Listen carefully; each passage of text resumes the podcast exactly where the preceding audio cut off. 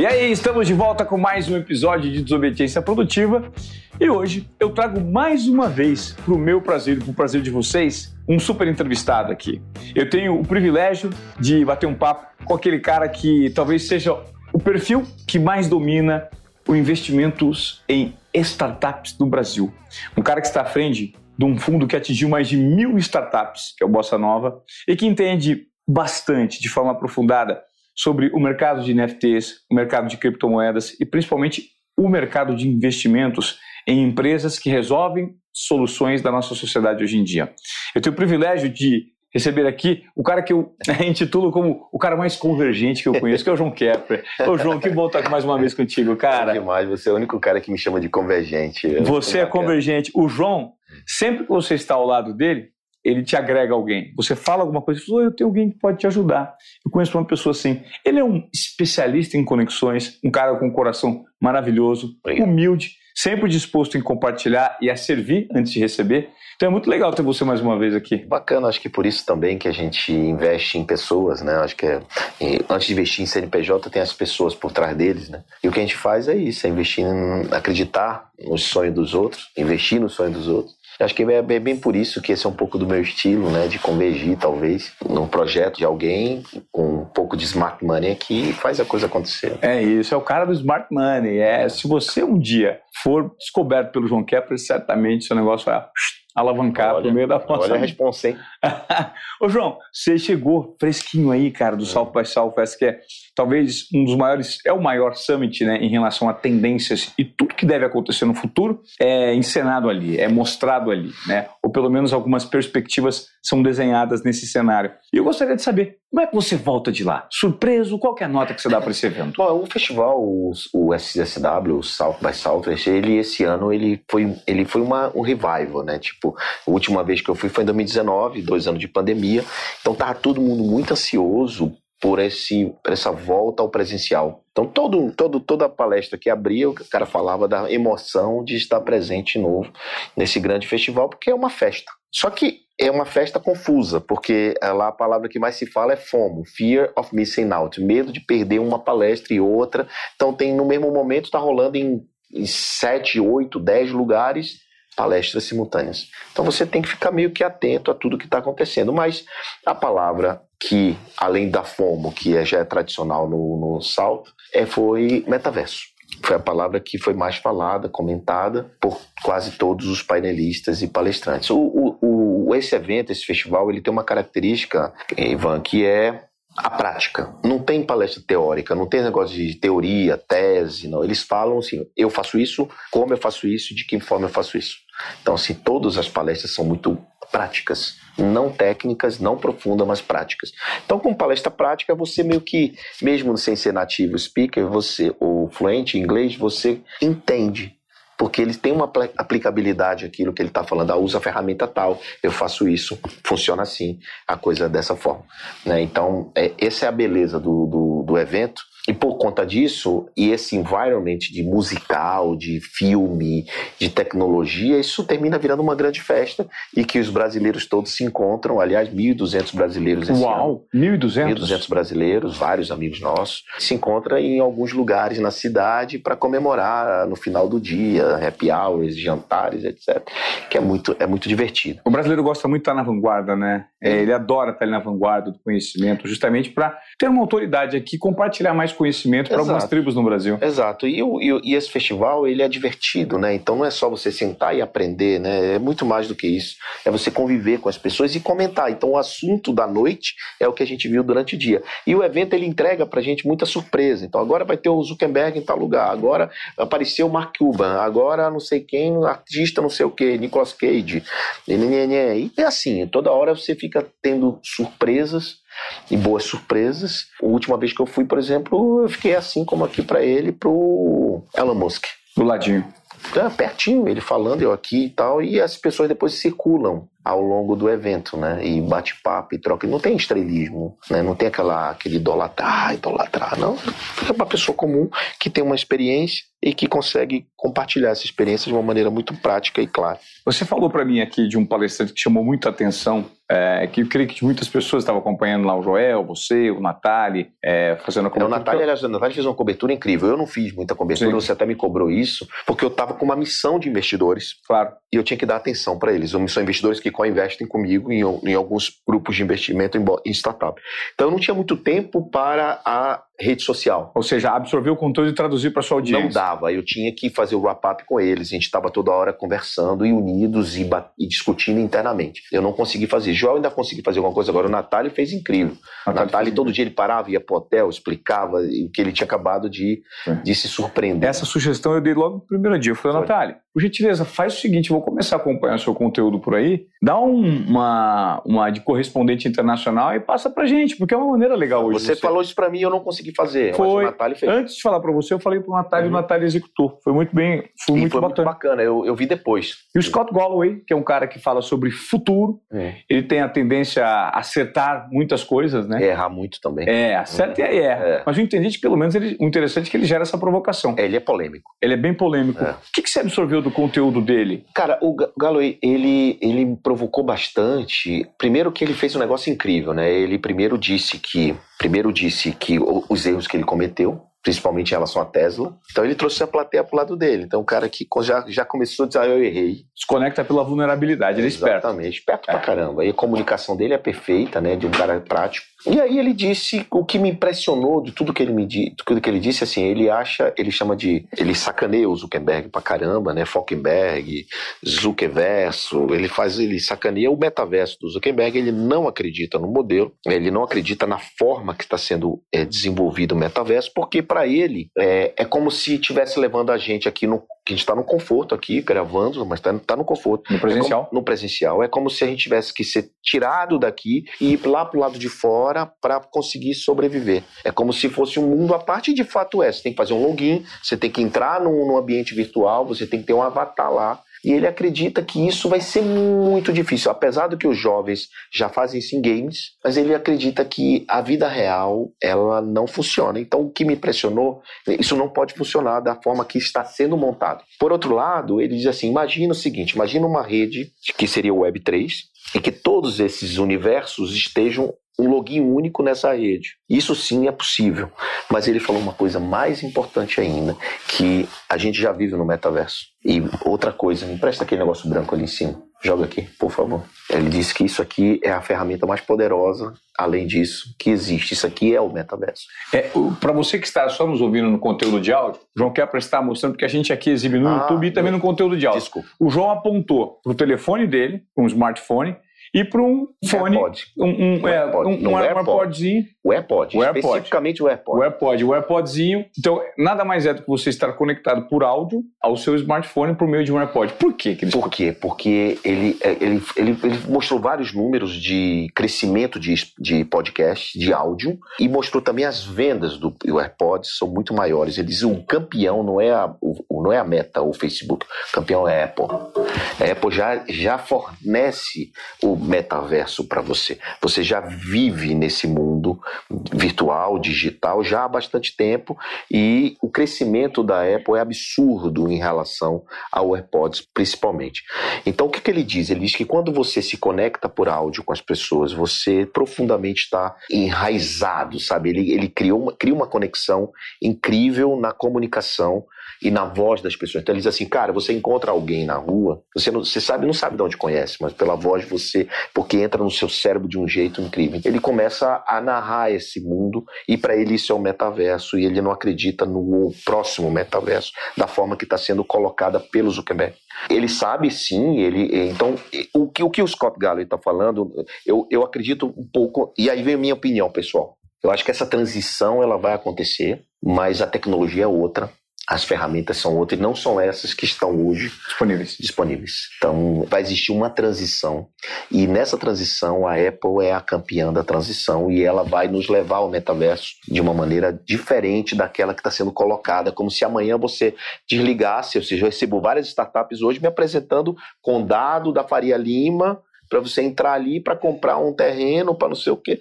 Tá bom, não é porque eu sou mais velho que eu não vou acreditar naquilo, mas assim, por que você vai parar para fazer aquilo? Ah, João, porque isso vira um jogo. Beleza, mas tem tantos outros jogos, talvez esse jogo tenha que ser muito interessante para eu entrar nele. Só que o que se está se falando é que isso vai virar um business. Mas para virar um business, eu acredito num business de utilidade, que aí entra os NFT Utility. Utility Token. Que entra os tokens de utilidade, que é um paralelo também ao que o Scott Galloway fala, e é um paralelo ao metaverso falado em verso e prosa pela Meta. Então ele quis ser pioneiro, ele lançou uma versão, né, de avatar, de conversas, mas que tem uma porrada de coisa para acontecer, de aprendizado, de estruturação, inclusive tecnológica, para a gente chegar nesse ponto que vai chegar. Então, o que é que a gente tem que falar? A gente tem que falar de blockchain, a gente tem que falar de NFT e a gente tem que falar de token. Isso acontece antes, nesta ferramenta. Nesta ferramenta que é o smartphone. Nessas ferramentas, smartphone. Você falou algo relacionado ao AirPod. A gente está aqui, esse produto, Desobediência Produtiva, para você que nos acompanha há mais de 2 anos, ele começou só como um conteúdo de áudio. Porque hoje, a principal maneira de eu, Ivan Moré, aprender é por meio de áudio. Então eu vou fazer um exercício, eu estou sempre com o AirPod. Eu vou fazer uma reunião, e a gente tem várias reuniões ao longo do dia.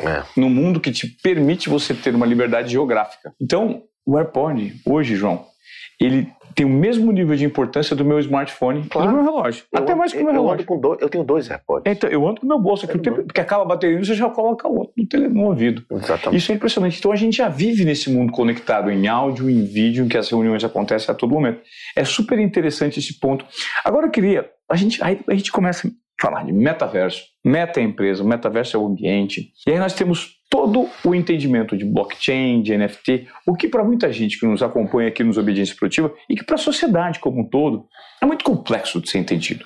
E eu trouxe o João Kepler aqui justamente pela facilidade da gente tentar resumir de uma maneira um pouco mais simplificada para você de que forma isso opera. Eu queria agora a sua impressão, João, sobre de fato o metaverso. O que falaram de metaverso lá? E se de fato ele já está presente na vida das pessoas e como isso se dá? Eu queria, antes, se você me permitir, Ivan, claro, antes disso, eu queria trazer um pouco a utilidade do NFT. Perfeito. E a utilidade do blockchain na vida das empresas. Antes da gente chegar no metaverso. Eu acho que faz total sentido. Porque aí fica mais fácil o entendimento. Claro. Então imagina o seguinte, imagina você tem uma empresa comum que tem, pode ser um varejo, uma loja que vende coisas, pode ser uma empresa de serviço, pode ser o que você tiver, né? E imagina, por exemplo, você tem uma escola. Então a escola, ela tem negócios, ela tem alunos, ela tem matrícula, ela tem vários serviços que você faz e que esse serviço muitas vezes usa um sistema para controlar isso. Só que imagina que se você tiver um sistema que ele te gera uma espécie de corrente, ele te gera um histórico, sem precisar você gravar aquilo, depois passa para outro arquivo, depois passa para outro arquivo, depois passa para outro arquivo, em termos de sistema. O blockchain, ele permite, através de códigos, ele permite você ir fazendo várias vezes e ele deixando o histórico disso. Então você não precisa mais gravar aquela informação em algum lugar, num disco rígido. Ele já fica nas nuvens, já fica nesse chamado corrente blockchain, né? Já fica nesses blocos e fica lá armazenado. Então, por exemplo, eu vim aqui, entrei aqui na portaria. Então, foi registrado um código. Eu entrei na portaria. Amanhã, aí eu vim sair, esse mesmo código registrou minha saída. Então, esses códigos, eles vão alterando, eles vão modificando e fica o registro para sempre. Hoje, no BNDES, por exemplo... Ou seja, só fazer um corte rapidinho. Se acontecer qualquer coisa, alguém bateu o carro, foi o João Kepler que estava. Assim, não, eu consigo comprovar que o João Kepler não estava. Isso é imutável. O João Kepler estava no podcast do Ivan Moré. Do horário tal até o horário tal. Por quê? Porque está registrado no blockchain. Não precisa nem provar na polícia. E não precisa entrar no sistema da... Não precisa no sistema do Ivan Moré, da portaria. Já está registrado. Está lá registrado. Por exemplo, hoje você entra no BNDES, no site do BNDES, é bacana demais você fazer. Vocês não saem do BNDES, cara, tem lá um serviço que foi contratado de uma empresa. O serviço que foi contratado, ela já era em blockchain, aquela nota fiscal. Então, ela recebeu $1.000. O que ela fez, para quem ela pagou com os $1.000 que ela recebeu, está em blockchain. Então você consegue ver a distribuição do recurso, do que foi pago a uma CNPJ. Para quem foi? Para onde foi pago? Como foi distribuído esse dinheiro? Tudo isso de forma transparente. Então o blockchain dá essa transparência. O blockchain, ele é muito rápido e ele dá essa transparência sem precisar até estar armazenando e eu entrar no teu metaverso, no teu mundo, no outro mundo, no outro mundo, no outro mundo. É um mundo único. Perfeito. E esse mundo único está todo registrado e vai registrando em cadeia todas as operações e a sua vida passa a ser mais transparente e as empresas também. É claro que isso requer um controle também do que é público, do que não é público e tal, e tem algumas coisas que podem ser, tem algumas que podem ser. Então vão ter empresas que vão querer usar, tem empresas que não vão poder usar, né? Então até aí, esse é o primeiro passo. Agora, o NFT, ele é um registro desse único. É um desses registros único. Nessa corrente do blockchain. Nessa corrente do blockchain é um registro único. Ou seja, ele tem ali aquela coisa que é só sua. Então eu faço o NFT disso aqui, desse relógio. Ele é único. Ele é único e eu vendo, eu posso vender esse relógio como produto, mas imagina que eu posso vender não só esse relógio, como qualquer coisa. Como um produto único. E você tem um produto digital único, que ele pode ser vendido para outras pessoas. Então a posse daquele produto digital vai se passando de pessoas para pessoas no mesmo código. Perfeito. Hoje, para a gente dar um exemplo, você usou o relógio. Existe um programa que você eventualmente está acompanhando aqui dos Obediência Produtiva, você já tenha assistido na vida, que é aquele Trato Feito. Uhum. Então o cara chega lá às vezes com uma guitarra e fala, pô, essa aqui é a guitarra do Paul McCartney. Eu quero vender essa guitarra. Quanto vale essa guitarra? O cara, mas espera aí, será que essa guitarra é original ou não? Eu tenho aqui um certificado de autenticação, né? Até o próprio certificado é questionável. Exato. Agora, o blockchain, não. Se existisse, ele não é questionável. Se aquela guitarra estiver registrada como blockchain único, não. E aí você tem a garantia de que aquilo... Você pode consultar o que você quiser. Você pode consultar o que você quiser. Então, para você entender, o blockchain nada mais é do que esse registro que não tem como você quebrar. Existe uma corrente matemática tão forte, intrínseca, que está associada à originalidade desse ato, desse produto ou desse serviço prestado, que isso é imutável. Então isso na verdade é um cartório mundial, né, João? É um cartório mundial e esse é o grande problema, né? Porque começa a criar o corporativismo, começa a não querer que isso cresça, né? Porque isso facilita muito a vida das pessoas. Descentraliza e tira o poder de muita gente, né?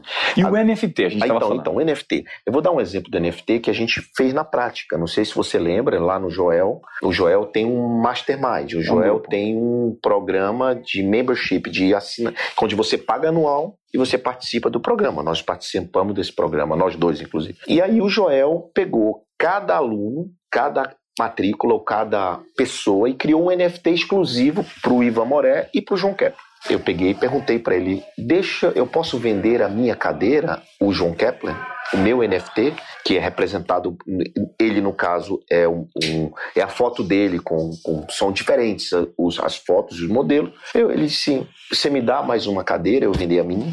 Ele disse, dou. E aí eu botei na OpenSea, que é uma ferramenta, é um marketplace, é um site de venda de NFTs. Perfeito. Coloquei o meu NFT para vender nesse site por 6 Ethereums, que mais ou menos R$100 mil. E aí ele duvidou, você não vai conseguir vender. Quanto custa a anuidade do Joel? Custa R$100 mil. E eu peguei e vendi pelos R$100 mil a minha cadeira.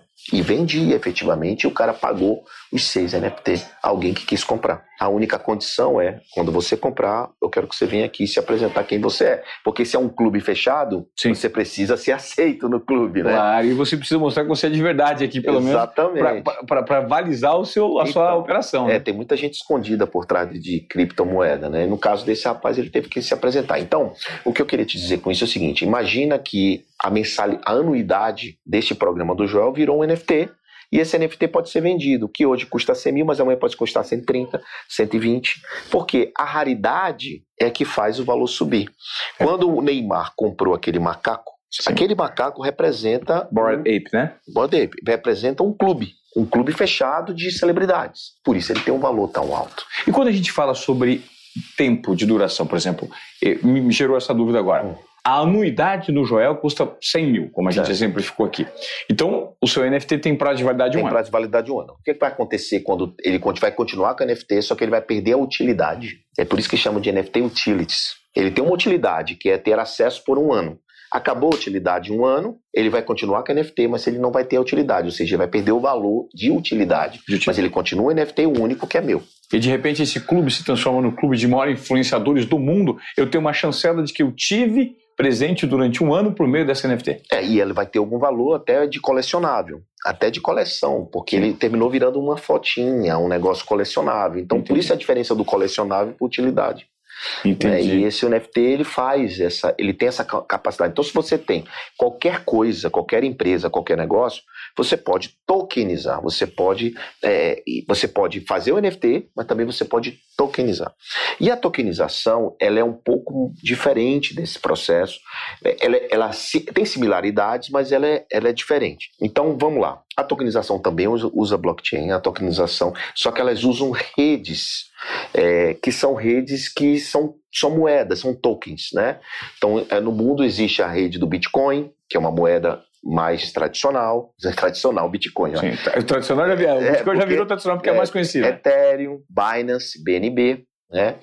Então, para você criar um token, você tem que agregar uma rede dessa. Essas redes, elas transacionam. Sim. É como se fosse uma web paralela, só que elas já transacionam, elas têm um valor percebido que de moeda. Então, você pode, por exemplo, como é que você tem que criar um valor desse? Você tem que criar um lastro, uma paridade. Então, vou te dar um exemplo. Vamos imaginar que você faça um investimento comigo de R$1 milhão nessa água. Você tem direito a essa água e nós temos um contrato de compra e venda.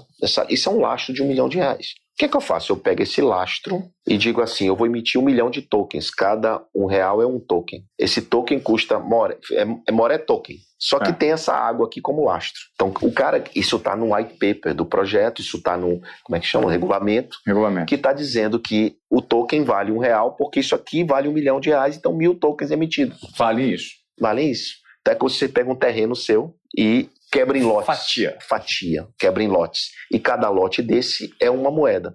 E essa moeda pode ser vendida, pode ser comprada. Esse lote hoje custa R$1 milhão, mas amanhã ele pode custar 2 mil. R$2 milhões. Vai depender da compra e venda. E aí entra o mercado. E aí entra o fator de oscilação, de volatilidade, um monte de coisas amparada, inclusive, na rede mãe da moeda que você escolheu lançar o seu token, ou Ethereum, ou Bitcoin, Perfeito. Ou Cardano, ou BNB. Mais ou menos é isso que funciona a criação de uma moeda, né? Hoje, inclusive, a Bolsa hoje estuda montar a moeda dela. Interessante. A moeda de investimento dela, né? Porque você pode ter milhões no mundo todo de pessoas querendo comprar o Bolsa Token e para investir em startup através do Bolsa Token. Qual é o lastro? A própria startup. Né? Então isso é um projeto nosso. É uma funcionalidade. É uma funcionalidade que nós estamos trabalhando nela para, eu estou dando spoiler aqui, para a gente poder deixar isso à disposição de quem tem token. Então, por exemplo, se eu tenho Bitcoin, eu posso trocar meu Bitcoin pela Bolsa Token. Perfeito. Se eu posso fazer esse exchange de moedas e comprar esse Bolsa Token. Assim como eu posso vender um NFT. Só que o NFT é único, não é uma moeda. O NFT se compra com moeda. O Bolsa Token, ou um token não, o token é a própria moeda. Ele é a própria moeda. E eu posso chegar aqui e dizer assim, para eu sentar aqui eu tenho que te pagar 1.000 tokens da Bolsa, eu te dou 1.000 tokens, te transfiro 1.000 tokens da Bolsa e senta aqui. E é uma moeda, tem valor percebido. E, João, existe ainda uma dificuldade muito grande nesse momento em que os early adopters estão operando? Early adopters aqui no Brasil, porque muita gente já está fazendo muito dinheiro lá fora com esse formato de negócio. Existem muitas possibilidades visíveis para o cidadão comum mergulhar nesse mercado, principalmente para transformar produtos e serviços em NFT? É difícil, não é fácil. Ainda é difícil. Ainda é difícil porque tem muito poucas empresas prestando esse serviço. Tá. Né? Porque o cara tem que procurar muitas vezes empresas internacionais, plataformas internacionais. Mas hoje, no Brasil, tem algumas já que, inclusive de brasileiros, apoiada, por exemplo, o Banco Genial eu vou até pegar o nome da plataforma, que ela emite tokens e ela emite NFT para você e você pode vender na plataforma dela o próprio NFT. Entendi. Então tem plataformas já já gerando isso de forma mais simples. Mas, cara, eu confesso que pro empresário tradicional é muito complexo entrar nesse mundo sem conhecimento. Então, o que que eu digo? Quer entrar nesse mundo? Comece aprendendo, ou seja, comece fazendo de pequeno. Compre um NFTzinho, que tem uma utilidade qualquer, porque, pô, NFT de uma arte, só se você for colecionador. Se você não for, por que você vai ter isso? Não serve. Não tem utilidade, o nome já está dizendo. É interessante. Olha, preste bem atenção nessa dica que o João está dando. Existe diferença muito grande entre NFT, que é um registro específico de algo que aconteceu, ou um produto físico que também existe no digital, e que você não necessariamente precisa usar, ele tem utilidade, só para colecionar. E existem os utility tokens, que eles têm utilidade e valor de troca, principalmente de revenda, dependendo da oscilação do mercado. E essa utilidade é a que você pode colocar na sua empresa. Então, você, como eu dei o exemplo do Joel, a gente vendeu um valor anual de um produto do Joel, que é um acesso, na verdade, ali é o acesso àquele grupo que a gente participa. Então, se você tem um grupo, se você tem um curso, se você tem... você pode criar sua moeda própria, inclusive. O Ivan Moreira tem uma palestra, e a partir de agora eu vou transformar minha palestra num utility token. Eu posso. Pode. Então, o cara que tem um utility token seu, ele tem o direito à tua palestra. Só precisa combinar quando vai ser a palestra. Como é que eu faço, por exemplo, talvez a nossa audiência, aquele perfil que esteja nos vendo, fala assim, poxa, eu tenho algo que pode ser transformado, mas eu não sei o próximo passo. Você entra numa plataforma brasileira, por exemplo, chamada Liqui, L-I-Q-U-I, é uma delas, tem algumas, e lá você consegue transformar o que você tem em um NFT, ou mesmo em um token. Então, existem plataformas que te ajudam a colocar o que você tem, a sua palestra, o seu treinamento, a sua mensalidade, a sua anuidade, pode transformar em token ou pode transformar no NFT. E a diferença a gente já explicou. Em token vira uma moeda e NFT é um produto único com registro único.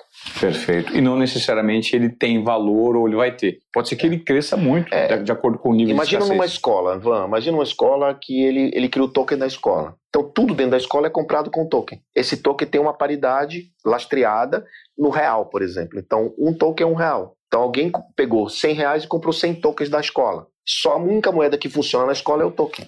Pronto, simples assim. Ele vai na cantina, ele compra caderno, tudo é o token da escola, né? Então, quanto mais raro for esse token, melhor.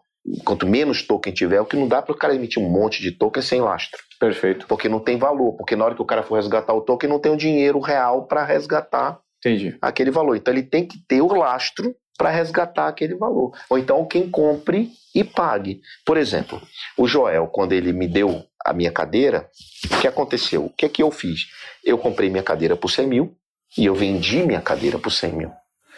Então, mas eu podia ter vendido por 120, por 130, a cadeira é minha.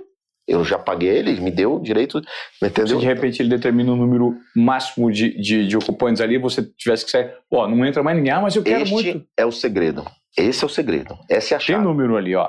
São só 80. Bateu 80. Mas eu quero pagar 100 mil na 81, não tem. É a raridade. A única forma de crescer valor que tem lastro é a raridade. Tem um valor percebido e ele vai crescendo de valor e é muito bacana isso.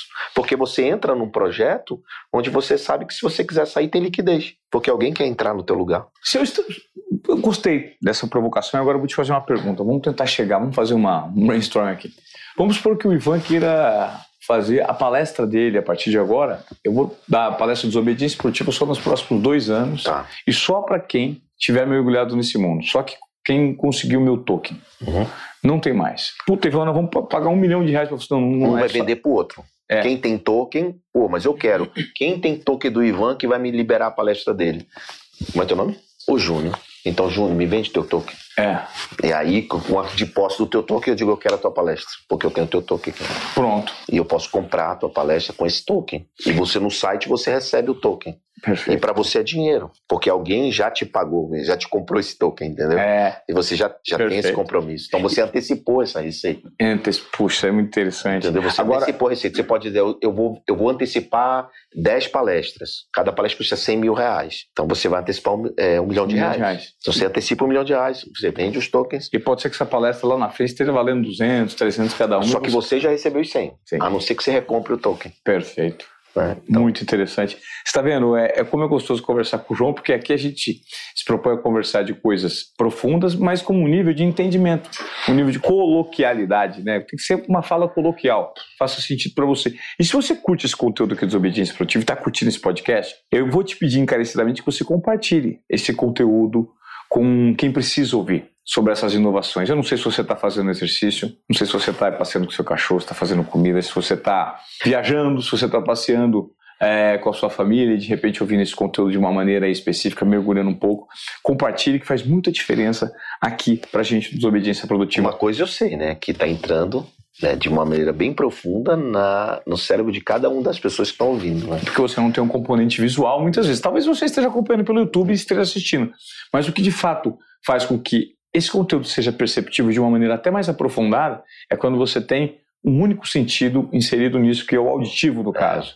A minha absorção de conteúdo de áudio, por exemplo, João, ela é muito mais fácil para aprender. Você aprende com ela, né? Com áudio eu aprendo, porque eu sou vocal.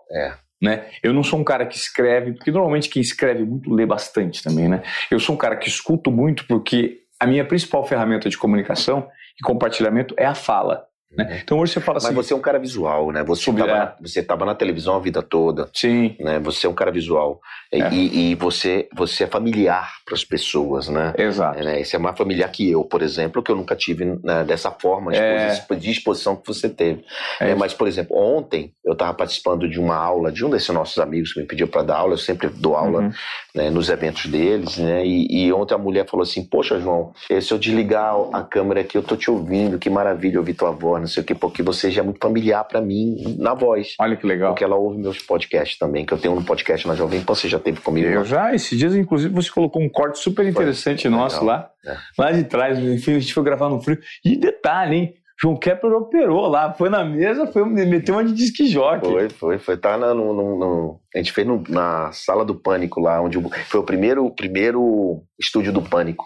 Foi lá mesmo. Exatamente. Ô, João, o Mark Zuckerberg falou lá no Salve by Salve sobre o Facebook também começar a colocar NFTs à disposição. Eu não sei se você mergulhou nesse assunto, de que forma isso reverberou, isso deu um certo barulho, né? E o Mark Zuckerberg também tem sido muito criticado, né? Demais. De que forma você acredita que o Facebook, entrando nesse segmento de NFTs, ele vai impactar? Vai ser bom, vai ser ruim? Ele vai popularizar. O que o Facebook consegue é popularizar, chegar em mais pessoas, o que a gente está falando aqui, de forma, tentando popularizar a informação, mas o que o Facebook vai fazer é clique e ampliar esse alcance. O que é bom. O que é ótimo, o que é muito bom. Só que ele não pode forçar a barra, ele não pode ir muito à frente do tempo, né? Então, porque quando vai muito à frente do tempo, ele gera traumas, as pessoas podem não entender direito e complica, né? O Facebook, ele vem inovando, ele vem transformando gerações, né? Ele foi muito importante na época do Orkut, na migração para o Facebook.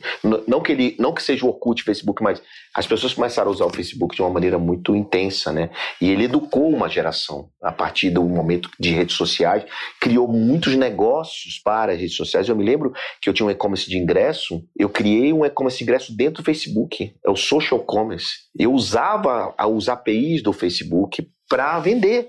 Então eu também fiz dinheiro com o Facebook, entendeu? Ele criou muitas oportunidades de negócio. Tinha gente que vendia aqueles grupos do Facebook, e gerenciava, administrador de grupos, sabe, que a gente tem hoje em WhatsApp, e tinha isso no Facebook. Foi o primeiro. Então ele foi muito à frente do tempo em muitas coisas, e ele educou gerações para isso, para ganhar dinheiro no digital, para o marketing digital. Eu tenho um livro, Ivan, de 2013, O Vendedor na Era Digital. Olha que nome.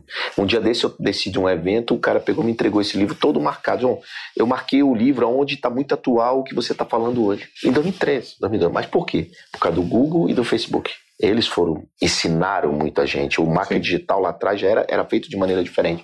Do porta a porta ao clique a clique, né, que a gente falava. Sim. Então, o que eu quero te dizer com isso, assim, fazendo uma história longa curta, é que o Facebook, certamente, ele vai ser o líder do metaverso, como ele está tentando ser. É só que aqui, hoje, se ele não educar, se ele não voltar a falar, se ele não liberar NFT, se ele não deixar fazer trade, negócios pela plataforma antes de querer levar todo mundo para o metaverso, ele não vai conseguir fazer negócio no metaverso porque as pessoas não estão preparadas para isso. Eu não estou preparado. Eu não tenho ferramenta para entrar no metaverso. Eu invisto numa empresa chamada Flex de metaverso. Ela cria ambientes de educação, você cria avatar e conversa e faz auditório, faz palestra, tudo. Mas, cara, o cara tem que instalar uma ferramenta no notebook, no computador, tem que estar todo mundo sincronizado, sabe? A tecnologia ainda não está 100% pronta. É a volta que você precisa dar hoje para acessar isso, que em tese está à disposição na vanguarda, ainda é uma volta longa, né? É, inclusive de cultura. Inclusive de cultura. Ah, mas os meninos gamers já fazem isso, já vivem nesse mundo, desde o SimCity, desde não sei de quê. É legal, é verdade, mas ali era um game, ali era um projeto específico, ali ele faz para fazer aquilo. Então, não é a nossa vida, o nosso dia a dia. Então, para envolver a gente no dia a dia, nesse mundo de metaverso, a gente precisa ir um pouquinho mais à frente para viver este mundo. Então, isso o Facebook ele pode fazer. Então, a crítica que ele recebe é querer levar todo mundo para cá. Não, calma. Você pode levar trilhando e educando até que a tecnologia esteja acessível. E é híbrido. E vai ser híbrido. Não vai ser 100% digital e só. Não vai ser. Olha, eu vou te contar uma coisa que eu acho que eu nunca falei isso em lugar nenhum. Quando eu tinha 15 anos, 14 anos, eu imaginava uma vida paralela, como se fosse uma novela. Eu tinha uma vida paralela, coisa de criança, de jovem. Eu tinha uma vida paralela que eu sonhava. Então, toda noite antes de dormir, eu sonhava como se eu estivesse andando no metaverso mesmo, num ambiente de uma vida paralela. Aí eu fiquei pensando, cara, e muito daquilo que foi sonhado aconteceu. Eu só fui me lembrar disso 3 anos atrás, eu fui me lembrar dessa história. Eu fiquei pensando, estava em Austin, eu fiquei pensando, mas na verdade é isso. Você cria uma imagem num ambiente virtual que você pode ser quem você quer, quem você quiser. E aí você começa a criar um monte de fake, um monte de coisa. Então tem essa barreira também de você tem que se espelhar lá do jeito que você é na vida real e não fake. Não é? Sim. Entendeu? Não sei se eu fui claro o que eu quis dizer. Sim, que isso existe um perigo, existe um... É que a questão do lastro. Você precisa lastrear aqui, você aqui, lá. Exatamente. Então para fazer isso você precisa fazer a educação. E o Facebook ele tem essa capacidade porque ele já fez isso antes. Perfeito. Ele tem essa capacidade. Então quando dizem Zuckerberg não vai lograr sucesso. Errado, ele vai conseguir desde que ele eduque e não queira levar todo mundo pra cá agora. É meta, vem pra cá, metaverso. Então, perfeito. Ô João, vocês atingiram aí um número incrível, você fez inclusive uma incursão lá pela Califórnia, esteve em lugares especiais e atingiram um número de 1.000 startups investidas. Uhum. E conversando com pessoas desse segmento, hoje, até aqueles que em tese são seus competidores, dizem que, poxa, o João Kepler é uma figura, uma peça muito fundamental e importante no mercado, porque ele ajudou a popularizar justamente esse investimento nesse modelo de negócio chamado startup. Uhum. Né?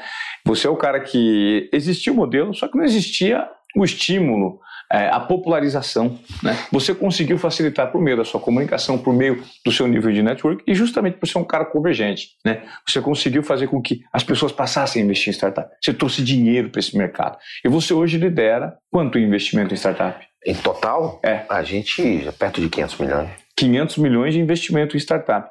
Eu queria que você me falasse como é que foi a evolução desse cenário e como é que se encontra o cenário hoje. Quem está nos ouvindo e gostaria de, eventualmente, tentar investir numa startup, como funciona? Então, primeiro assim, a gente decidiu lá atrás, em 2015, fazer o que poucos venture capital faziam. Existia cheque para 5 milhões, 10 milhões, para algumas empresas mais avançadas, para receber esse cheque, mas não tinha ninguém dando cheque de 200 mil, de 300 mil. Porque, primeiro, se dá um trabalho enorme, o mesmo trabalho de um VC fazer um cheque de 300 mil, o meu trabalho é fazer um cheque de 3 milhões. Para um VC, o processo do diligence jurídico, né? Então, isso dá um trabalho enorme, você analisar um monte de empresa para dar um cheque pequeno. Melhor você dar um cheque maior e filtrar melhor o seu negócio. Então, essa é a lógica do mundo, é dessa forma. Lá fora, nos Estados Unidos, existe a categoria do investidor anjo, como existe agora no Brasil, como existe já tem no Brasil, mas existiam muito poucas empresas que faziam cheque depois do investidor anjo, mas existia.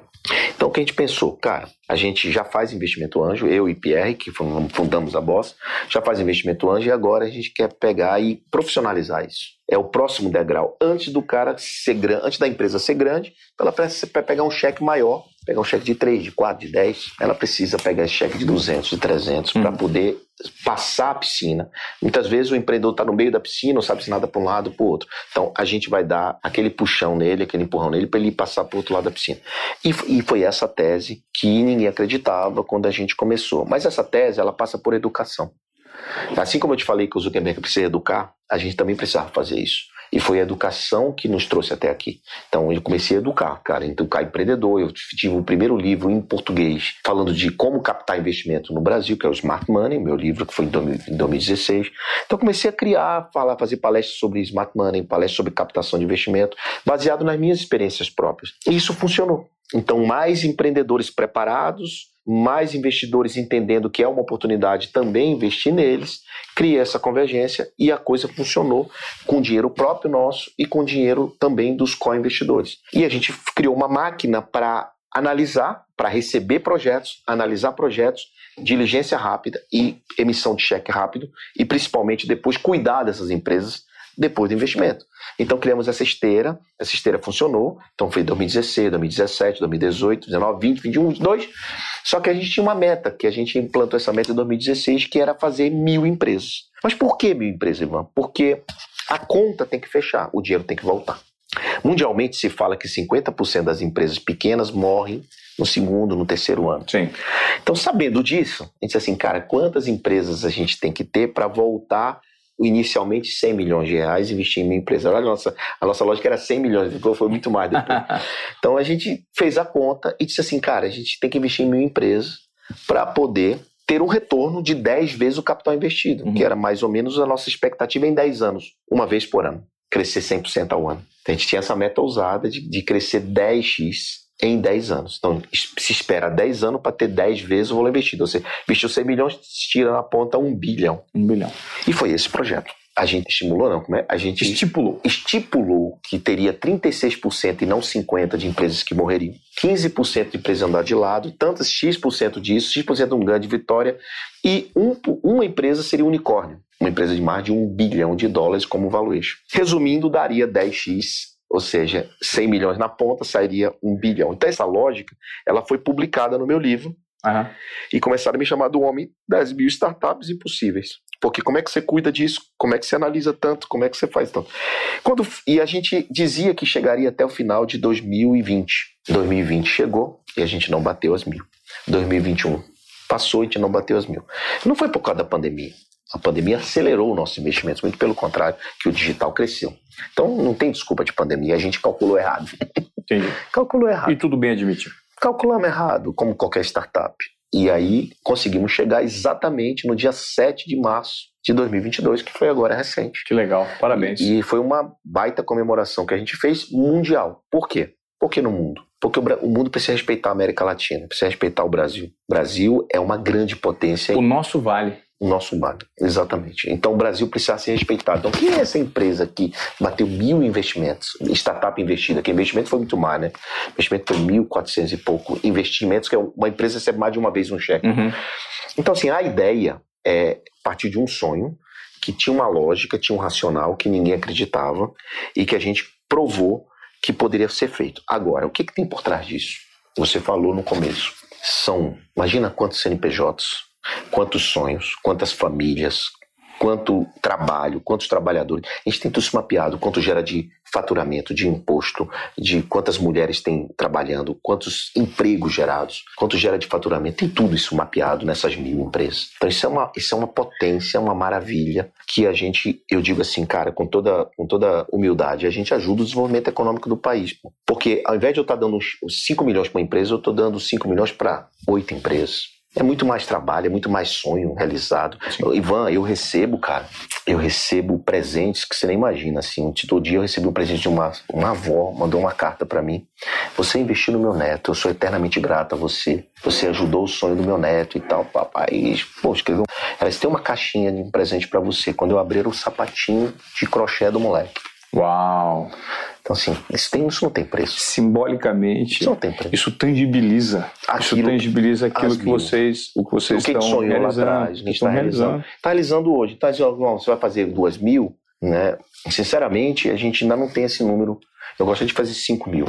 Esse é o meu... 5.000. É um número que eu gostaria, mas é muita coisa envolvida para 5.000, né? Em quanto tempo?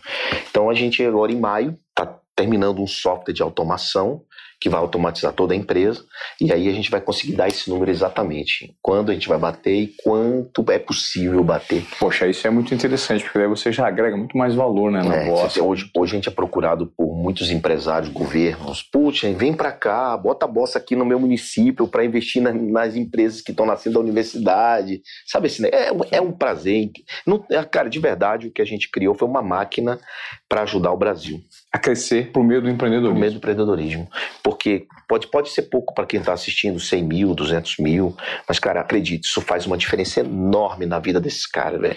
E isso chega aonde a força de trabalho e a força empreendedora está e não necessariamente é atendida pelo governo, não é? Pelos estímulos, pela carga tributária que é onerosa, por tudo que existe no Brasil. E isso são pessoas dando e gerando oportunidades onde as brechas governamentais não conseguem chegar. Né? E imagina a energia voltando para a gente disso tudo. E o nosso NPS vai de 95 na rede de empreendedores. Nossa. Isso significa dizer que as pessoas... Não temos detratores praticamente. As pessoas adoram a gente, adoram a Boss. Quem recebeu o investimento, entendeu? Quem melhor pode falar da gente que quem recebe o investimento? Ninguém. E, por outro lado, João, mas e os investidores? Né? A gente tem, só para você ter ideia de números, a gente tem 64 saídas que nós vendemos empresas e esse dinheiro voltou para os investidores. Sim. Em 2 anos e meio. 64? Multiplicou 7,2 vezes. Em 2 anos e meio? Em 2 anos e meio. Ou isso significa, se você colocou 100 mil reais... Você recebeu 720 mil reais. Colocou 10 mil. Na média. É, você recebeu na média. Você lembra qual era o nosso número que eu falei? O número era 10. 10. Em 10 anos. A gente provou tudo o contrário. Ou seja, em 7,2 em 2,5. Em 2 anos e meio. Em 7,2. Assim, enquanto a gente não vai chegar... A gente já está em... A gente vai bater o 7º ano agora, né? Faltam mais 3. A gente já bateu as 1.000. Né? Então, cara, assim... aonde a gente vai poder alcançar, o que a gente vai poder fazer.